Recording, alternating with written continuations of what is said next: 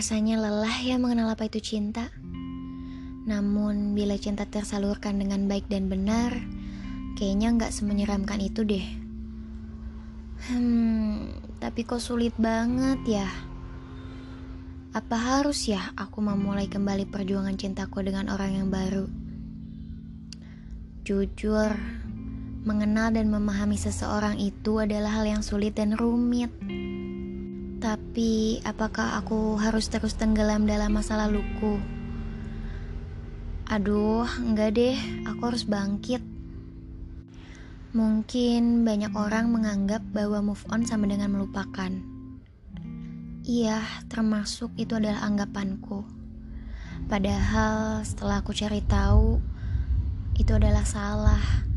Pengertian ini bisa menjadikan move on itu gagal. Karena sejatinya move on itu bukan melupakan, melainkan aku harus berdamai dengan semua kenangan dan ingatan yang pernah terjadi. Iya, move on itu datangnya dari diriku sendiri. Semakin lama, aku semakin paham.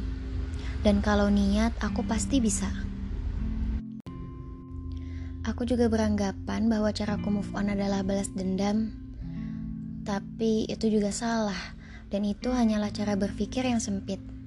Justru aku harus fokus mencintai diriku sendiri, bukan malah menyakiti orang lain. Kamu setuju kan dengan pernyataanku? Iya, hal itu justru nggak membuat aku terlihat hebat di depannya. Sepertinya malah akan memperburuk suasana.